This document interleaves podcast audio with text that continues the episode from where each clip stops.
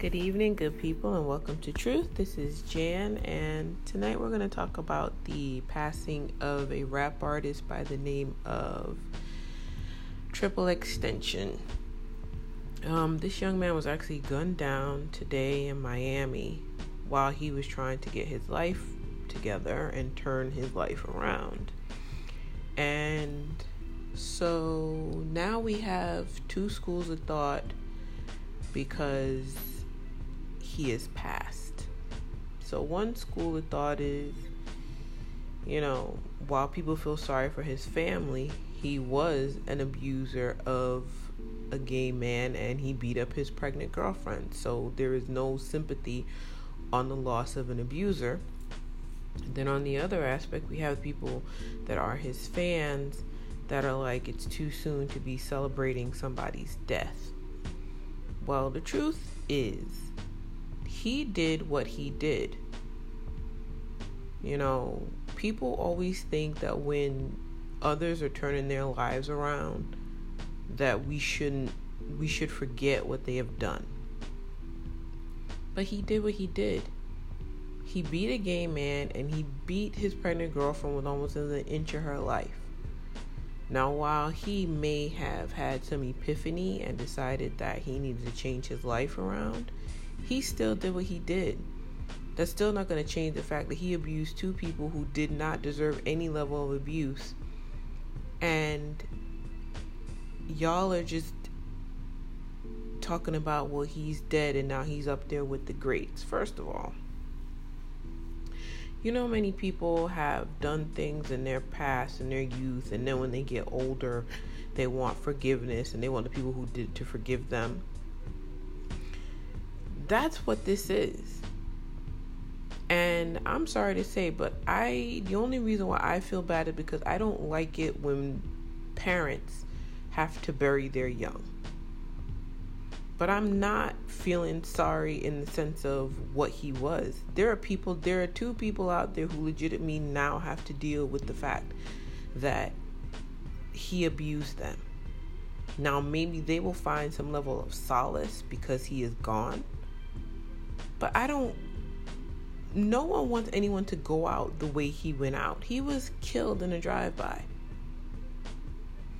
No one would ever wish that on anybody. But the thing about it is, when you put stuff out into the world, when you do things to other people, when you do anything, it will always come back to you because that's how the world works. That is what God does, what the universe does. Whatever you believe in, karma, Buddha, whatever, the world has to balance out. So if you out here abusing people and you doing things and you living a reckless lifestyle, all of that shit catches up to you. Doesn't matter how young or old you are. And unfortunately for him, it caught up with him when he was 20 years old. I was having a conversation with my sister about this very topic. And you know, we both came to a consensus in the thought process that, you know, we may not know who have done it or who did it. But the thing about it is he beat a girl and then he beat a gay man. The both those people have families. And both those families probably know someone who knows someone who knows someone. Now, while I'm not saying that that's what happened, you can't discount the fact that there are some people out here who will defend their family and their friends to the end, like the true ride or die people. And that means that if someone hurt them, they will find a way to hurt that someone. Now, as I said, I am not assuming that anyone in these two people's families did anything, but let's get real. He was shot in an area, they have no suspects no clues as of yet. And we don't know if the Miami police are really going to find them because we talking about Miami hood. We're not talking about the Miami we see in the movies with people going to clubs and what. No, no, no. We talking Miami hood. That's like talking about New York City hood. That's like talking about Chicago hood. That's like talking about LA hood. Where these people run stealth, fucking ninjas. They do shit and then you never hear nothing ever again. Now, if they find who out who did it, that's one thing. But shit, it's been years and they still ain't found Tupac or Biggie's killer. So if you honestly think the police really care about this, I don't know. I don't know. We already know how much Black Lives Matter in the scheme of things in the United States of America. So I honestly don't have any high hopes for them finding out who did it. But what I will say is this energy of when um, people who were touched by his music or what he said, and then talking about you shouldn't be talking about, you know, you shouldn't be celebrating his death. I don't think people seem to realize what they're talking about. No one's celebrating his death. What they're celebrating the fact that there is no longer an abuser on this earth. This man abused two people physically. And he's not here to do it anymore he he changed his he was changing his life around and it came too late. Same thing happened with whitney houston. She got off the drugs she got herself straightened out and what happened? She died. Michael jackson was going back on tour. He was turning his life around. He died.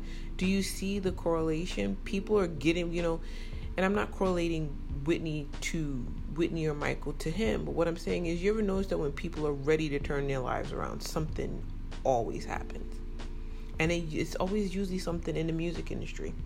But whenever people are ready to turn their life around, they're ready to turn on that new leaf, there's always something that happens. And it's usually death. It usually is death. But I'm not going to pretend that I'm not happy that this man is gone because he can't abuse anyone anymore. People are talking about forgive people for the stuff they do in their youth. He was 20 years old. 20 years old he had all that time and he surrounded himself and he lived the wild life that he did. And this is what happens. This is what happens when you do things and the universe pays attention to you. He tweeted out basically someone he basically tweeted out words about shooting him to keep him quiet or shoot him so he can stop talking shit. And this is what happens to him. People forget how powerful words are it's not a joke. It's not like when you you know a magician says sim sim salabim and makes a card disappear. Words are extremely powerful. They always have been. Words can change people's minds. Words can make you happy, can make you sad, can make you angry. So you can't tell me there's not power in words. And the way the world works is whatever you think, whatever you say, you put it out into the universe. And that is what comes back to you. And like I said, I'm not celebrating this man's death. I'm not. Because he has a family now that has to bury him. But what I'm saying is, you have to put his death and a lot of death of abusers into perspective. No one seemed to have cared that he beat up his girlfriend, he beat up this gay man. Everyone was like, oh, whatever, blah, blah, blah. But as soon as he's dead, all of a sudden he's up there with the greats like Prince and MJ and all this other shit. And he's the, he was our gener he was the new generation's Tupac. Don't ever, don't ever always celebrating people in death. If you weren't going to give him his flowers when he was alive, then don't do that shit now that he's dead. Don't play that fuck fuck game of when we don't speak ill of the dead because they can't defend themselves. It was up to the people to live the life that they should have so that people can speak well about them when they're gone. And no one ever seems to get that. Yes, we are humans. Yes, we make mistakes. But guess what? People will always remember what you did to them. Now, granted, there are some that are like, he had positive messages and, you know, whatever, but you still supported someone who abused a man and a woman. You still supported that. It didn't matter how much positive shit he have made, he might have made you feel like the best thing since sliced bread. But he also beat up two people.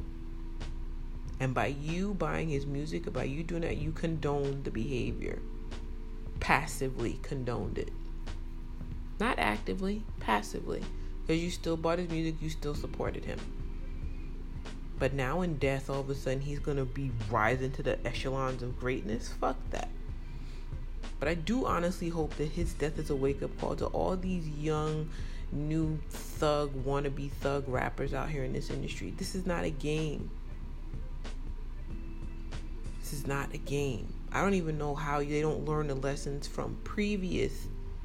How you don't learn the lesson from Biggie and Tupac. That was one of the more dangerous aspects of being in this rap game. And you don't learn anything. You don't even have people around you to tell you, like, dude, you got to be really careful what you do. You don't even have that. But because one of your own all of a sudden is dead, and all of a sudden you need to turn over a new leaf. So now it's the wake up call that you needed. Someone had to die in order for you to wake up. And see, that's what usually happens. Someone has to die.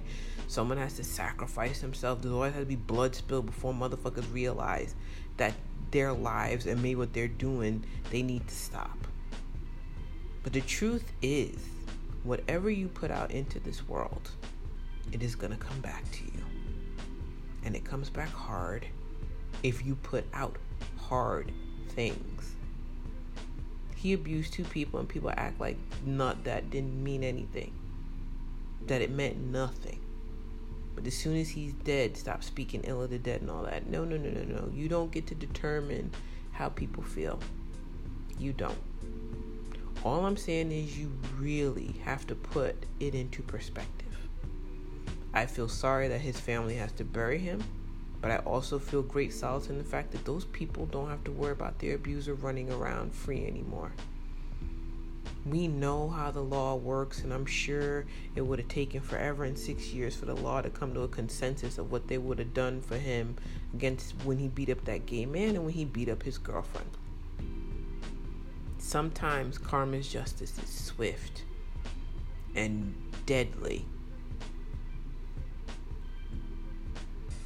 But do not ever, ever, ever, ever, ever think that people need to gloss over the bullshit that people have done in their lives.